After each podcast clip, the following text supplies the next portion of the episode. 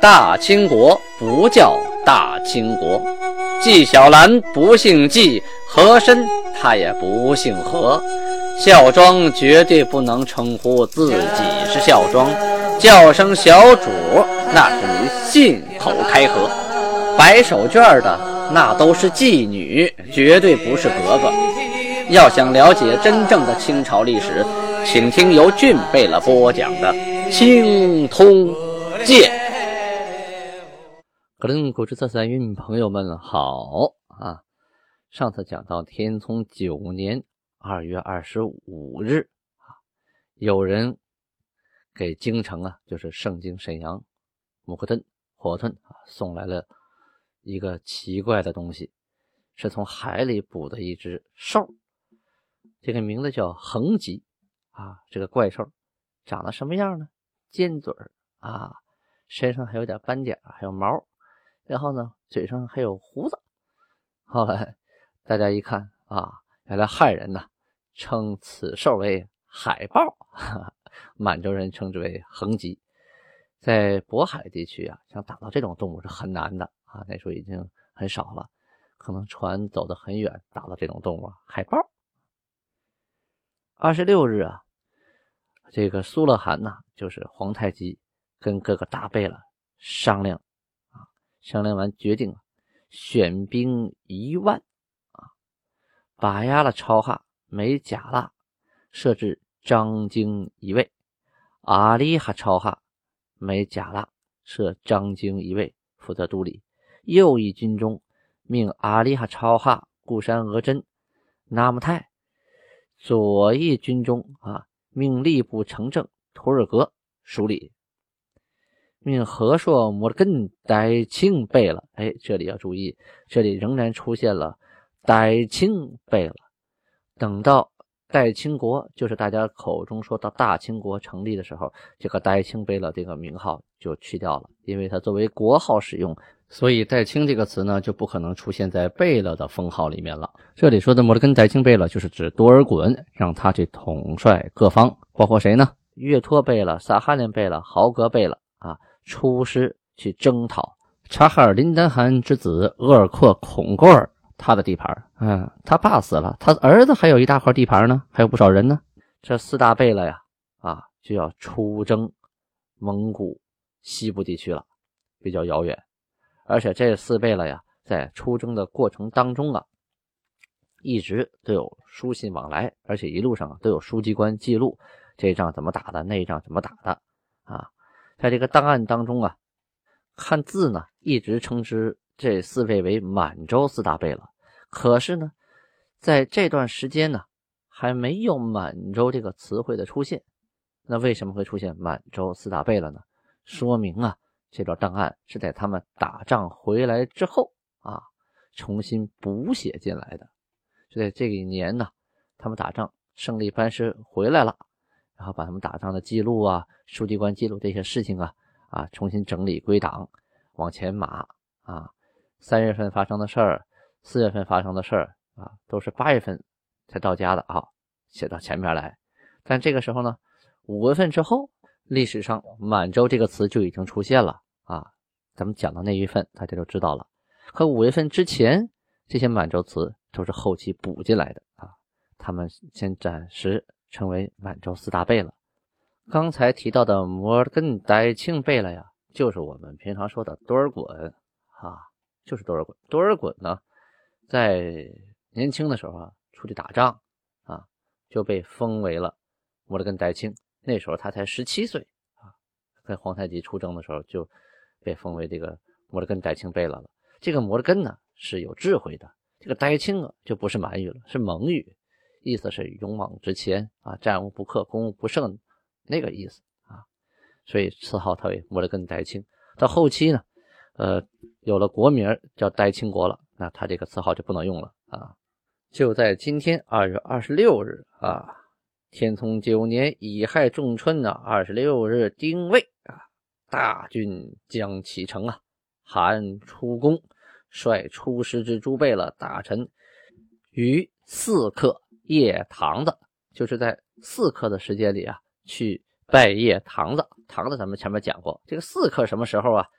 过去咱们都知道有十二生肖嘛，子丑寅卯，子鼠丑牛寅虎卯兔辰龙巳蛇午马未羊申猴酉鸡戌狗亥猪，这里就有了子丑寅卯辰巳午未申酉戌亥，就是把我们二十四个小时平均分成十二个时辰，其中这个四克呢，就是我们说的上午九点到十一点，在这个时间去拜谒堂子啊。现在金国就这么一个堂子了，他拜祖先，拜神灵。天地的神奇啊，神是天神，奇是地神啊。拜完了，有神灵的保佑，这才出兵，又去了教场送行啊，送行大军，大军出征啊。出征之后，韩带着队伍回宫。大家可要记住，这一次出征啊，没有这一次出征啊，去西征察哈尔的这个呃儿子。察哈尔林丹汗他儿子就不会得到传国玉玺，不会得到传国玉玺，皇太极就不会顺利的称帝，也不会建元改国号啊，这都是有连带关系的。咱们慢慢往后听。二月二十八日档案记载啊，出征去攻打东方的巴基兰部落、萨姆西卡部落啊，派遣的伊布木还有俄色黑啊，带兵胜利返回。当天呢。咱们前几天说了，盖州不逮着一个海豹嘛，满语叫哼吉啊，哎，给活的活海豹啊，给送到圣经来了。大家看热闹了，这圣经可热闹了。海豹，哎，谁也没见过海里的豹子，和这个林里的豹子有什么不一样呢？还真不一样啊！啊，大家都围着，围着笼子呀，整个沈阳城都热闹了，也不管什么天花、臭豆啊，都跑出来看热闹。呃，赏给了这个送来的人呢，毛青布四匹，这个渔民呢。赏给他四匹毛青布，你就送个海报嘛啊，也不是什么大功。但是呢，沈阳城这些老百姓啊、官员呢，这一辈子也没见过海报啥样啊，哎，可长了见识了。说这月底这一天呢，还发生了一件事嗯，提一下吧，非常有意思啊。这么个事儿，有个觉罗呀，觉罗他就是宗室里边的啊，叫索勒果多啊，他有两个孙子，这索勒果多两个孙子呀，就上书。什么意思呢？是说我爷爷呀，我们俩的爷爷呀，跟先汗呐打仗出征，阵前效力。那意思是我们应该混个官当当啊。那爷爷出征效力，没混到官我们是不得赏点什么职位啊？哈。结果呢，这个奏章啊，先送到了龙溪的这个手里。龙溪在书房行走，啊，就是行走，就是值班啊。在书房行走，他就负责这个递上来的折子，自己先看呢。拆开了一看，说：“这就不靠谱啊，写的有点不太对呀。你什么时候你爷爷哪年呢？跟韩打了哪个仗啊？啊，这个太祖实录里有没有记呀？没有记，你有没有证人呢？你回去重写，这么让韩看，你说了韩就信呢，是吧？于是呢，就让他们回去重写。他们回去重写了一遍呢。这个龙溪看了一下，哎，也没太注意，一看重写了。就顺手就递给韩了，韩看了一眼，说：“岂有此理呀？岂有如此捏造诓骗之理呀？啊，连我都骗，我是谁呀？我从小跟我爹一块打仗啊，那谁跟他一块打了，我还不知道吗？这爱新觉罗家的开始起兵的时候，有几个帮我爹打仗的呀？啊，现在我们当了王了啊，当了韩了，都过来攀高枝。”当初的时候，跟着一看外来，一看坑我们的，不都有你们的份儿吗？啊！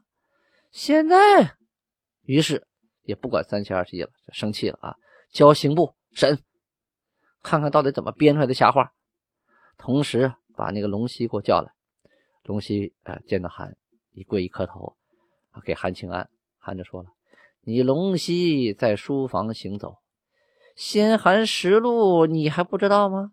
啊，那不就你们编的吗？你们这哪条写了他这两个孙子的爷爷，呃，觉罗索勒果多参与哪场战斗了？啊，哪条都没写呀！我打了这么些年仗，我都没听说过这事儿啊！你还不让这两个孙子把奏章收喽？啊，回家里头眯着，别打这个坏主意了，还把他们奏章给我递上来。你说你你这不是明知故犯吗？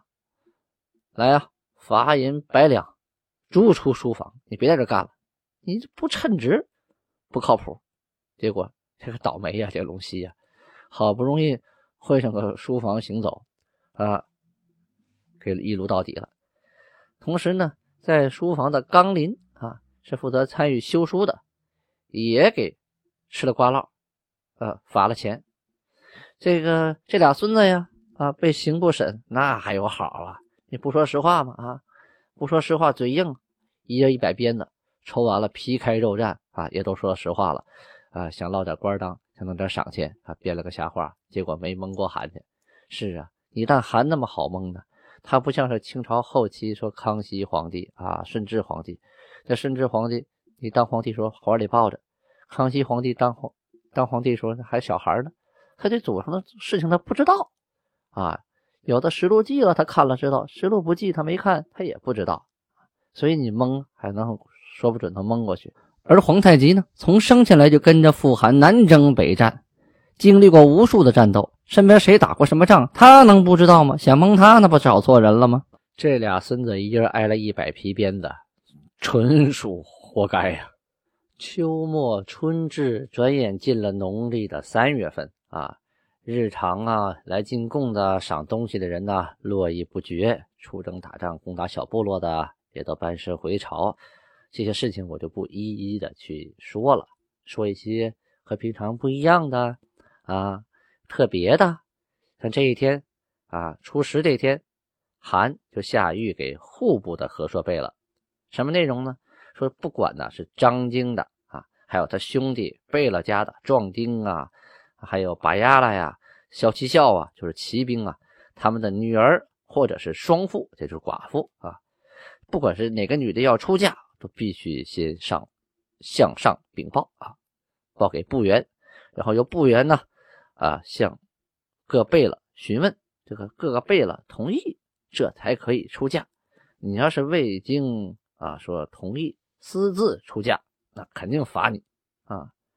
那普通耶尔根的呃女儿或者是寡妇呢？这耶尔根呢是老百姓民的意思啊，就普通百姓的女儿和寡妇，他们要出嫁怎么办呢？那你要先问牛录张经，牛录张经同意了啊，说你啊你你嫁吧，这才可以出嫁啊。凡是这个女儿到十二岁才可以出嫁，未满十二岁的那算童女，不能嫁。说白了呢，还没成人呢啊！以后呢，大家必须严格遵守啊，谁要违例就追究谁的责任。三月十二日啊，朝鲜的国王前一段书咱们讲过，说朝鲜国王送了一封信，说等到春天呢，给您送礼数再说。哎，果然到点了，派总兵官大臣叫李俊的人啊，带着国书，带着礼物来拜见啊皇太极。到了大衙门，皇太极坐好了，这个。李俊呐，跪地磕头，写上了国书。前面一段啊，写的都是客气话；后边一段呢，写的是送的什么礼。送的什么礼呢？您想不想知道？先给你嘚吧嘚吧啊！有红棉绸二百匹，绿棉绸二百匹，白棉绸二百匹，高丽下布二百匹，白布四百匹。红布三百匹，元青布三百匹，蓝布四百匹，白布一千匹，粗布五千匹，豹皮五十张，水獭皮二百张，绿鞋皮一百六十张，大纸五百刀，小纸一千刀。你看，送的都是什么布啊、皮的皮子呀，还有纸。这个布和纸，你说现在对我们来说还叫东西吗？哎，在那个时候啊，缺的就是这个。平常写文书啊、记档案呢，就缺纸。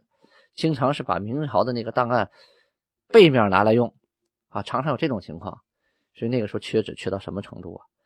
呃，在圣经发现的很多档案呢，啊，都是被糊墙了啊，就是以前写的档案拿来糊墙，结果接下来一看糊屏风了，接下来一看呢，哟，那边都是明朝的档案呢，记录了当时很多的事情啊。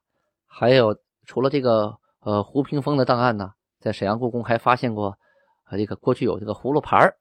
腰牌封这个腰牌有布袋子，这布袋子夹缝中间呢放的是纸，这纸都剪成葫芦形，哎，那也是明朝的档案啊，都是当初啊攻打明朝这些府衙呀得到的这些档案纸，呃，都给拿去有字儿的也没扔没烧啊，都物尽其用，呃，剪成葫芦形夹到这个两层这个布中间啊，垫这个布，保护里边葫芦形木牌的作用啊。这批档案也是在后期整理沈阳故宫所发现的，都是很难得的。还有啊，在满族的传统说布尼啊尼山萨满当中啊，这个尼山萨满呢，给巴彦巴拉杜员外呀做完法事之后啊，啊，人家送的什么呀？送的就是大酱和纸，看一刀纸和几块大酱。这这就当时来说，这是生活生产的必需品呐。朝鲜国王送的礼物我还没说完，有花席五十领，杂花席五百领，龙席一领啊，就是那个炕上铺的凉席啊。还有苏木二百斤，好腰刀八把，顺刀八把，胡椒十斗啊，栗子十斗，枣十斗，银杏十斗，干柿子啊，就柿子干啊，五十串，还有螺丝肉。啊，十串天池茶五十包，松萝茶五十包，送的东西挺有意思啊。韩看完了信件啊，看完了礼单，呃，赐给呃来人赐茶，让他们让他住在那个下榻于衙门啊，然后设宴款待，就下边人来处理了，就没再管他。这农历的三月份呢，就是阳历的五月份，正是春草萌发，遍地开满了小野花啊。啊，这时候心情不错，可以去踏青了。皇太极啊，在三月十四号这天啊，带领了手下人去三岔铺打围啊。打围就是打猎的一种方式，前面讲过啊。啊，两边有围歼的队伍，中间呢是围主啊。这皇太极带着这些人拿着弓箭不动，两边的人呢啊逐渐向前走，慢慢合成一个圈要把动物往前赶，赶到前边以后再去射猎。这种方式叫打围啊，是满族特有的一种行为方式啊。走了三站地呀，就看到啊，山间的野木啊，还有草木花草都很茂盛啊，杂草都很高。但是老百姓的民田呢，还没耕呢，有的耕了还没种呢，这个什么情况啊？这误了农时还了得？于是啊，在十七号就返回了盛京城。十八号一大早。就召开了大会呀，在扩大会议啊，来了不少人，都挤到大衙门里了。韩就说：“吾出行观之，民田耕种延误，盖牛鹿张京筑城于先于他人，而多征发壮丁之故。”什么意思？就是说我看到田地没人种啊，原因就是牛鹿张京啊，把人都都派去修城了啊，一人累得都死死的。到晚上才回来，哪有功夫种田？哪有力气耕田呢？多征发壮丁筑城，田地荒芜，民以何为食啊？是你把壮丁都拿出去修城墙了，那老百姓到了秋天吃什么呀？啊！多征壮丁，令其应差，致令民田荒芜，为牛鹿张京小博士库试问啊！牛鹿张京就这牛鹿的长官，小博士库呢是小领崔。啊，博士库啊，领粹，这个博士库这词儿很有意思啊，在呃满语里的无心博士库，无心是田地，那田地博士库是什么东西？是蚂蚱啊，是蝗虫，是一种害虫，这种东西它吃粮食很可怕呀，闹了蝗灾的话颗粒无收啊，哎，他管这个领粹啊叫博士库啊，说皇太极说了，耽误了种粮。我不管你的城修成什么样，你耽误种粮，我就拿这个尼禄长官和这波什库试问，治你俩的罪。三月二十日啊，来了一大波人马。哎呦，大家一看，怎么这么多人呢？啊，是来打仗的吗？啊，不是，是来投降的。因为前一段时间四大贝勒呀带着部队去西征了，西征察哈尔。在察哈尔很多部落啊，一听啊哟，这个金国大部队来了，得了吧，我还主动投降吧。于是呢，察哈尔部的。巴赖图尔栽桑，还有阔沙伊侍卫等等等等啊，后边还提及了很多的人名啊啊，一共十二个大臣带着一千四百零四名丁父及其子女，就是男男女女、老老少少是一千四百零四名啊，同时还带着很多的牛群、羊群、马群啊，来归降后金韩国。这些人还是很聪明的呀。大部队去了，你主动归降和被人俘虏再带回来，那待遇可就不一样喽。三月二十二日啊，皇太极想起来了啊，朝鲜的使臣还在呢。好，给他回封书信吧，说金国函致朝鲜国王书啊，意思是说你们送的礼我收下了啊，谢谢你们还想着每年春天给我送礼。呃，我不久就派人回礼啊，同时还会带去一封书信。那封书信写的都是什么呢？咱们下回接着说。谢谢，感谢您的收听，巴尼哈，别忘了。点赞留言，如果能赞助打个赏最好啊！喜马拉雅是限喜点，这个喜点呢，一元钱的喜点我能得到四毛多，其他的呢有上税的，有交给喜马拉雅的。喜马拉雅赚到钱就把青铜剑往前排，就会有更多的人听到清朝的正史。安巴拉巴尼哈，传播正史就靠您了。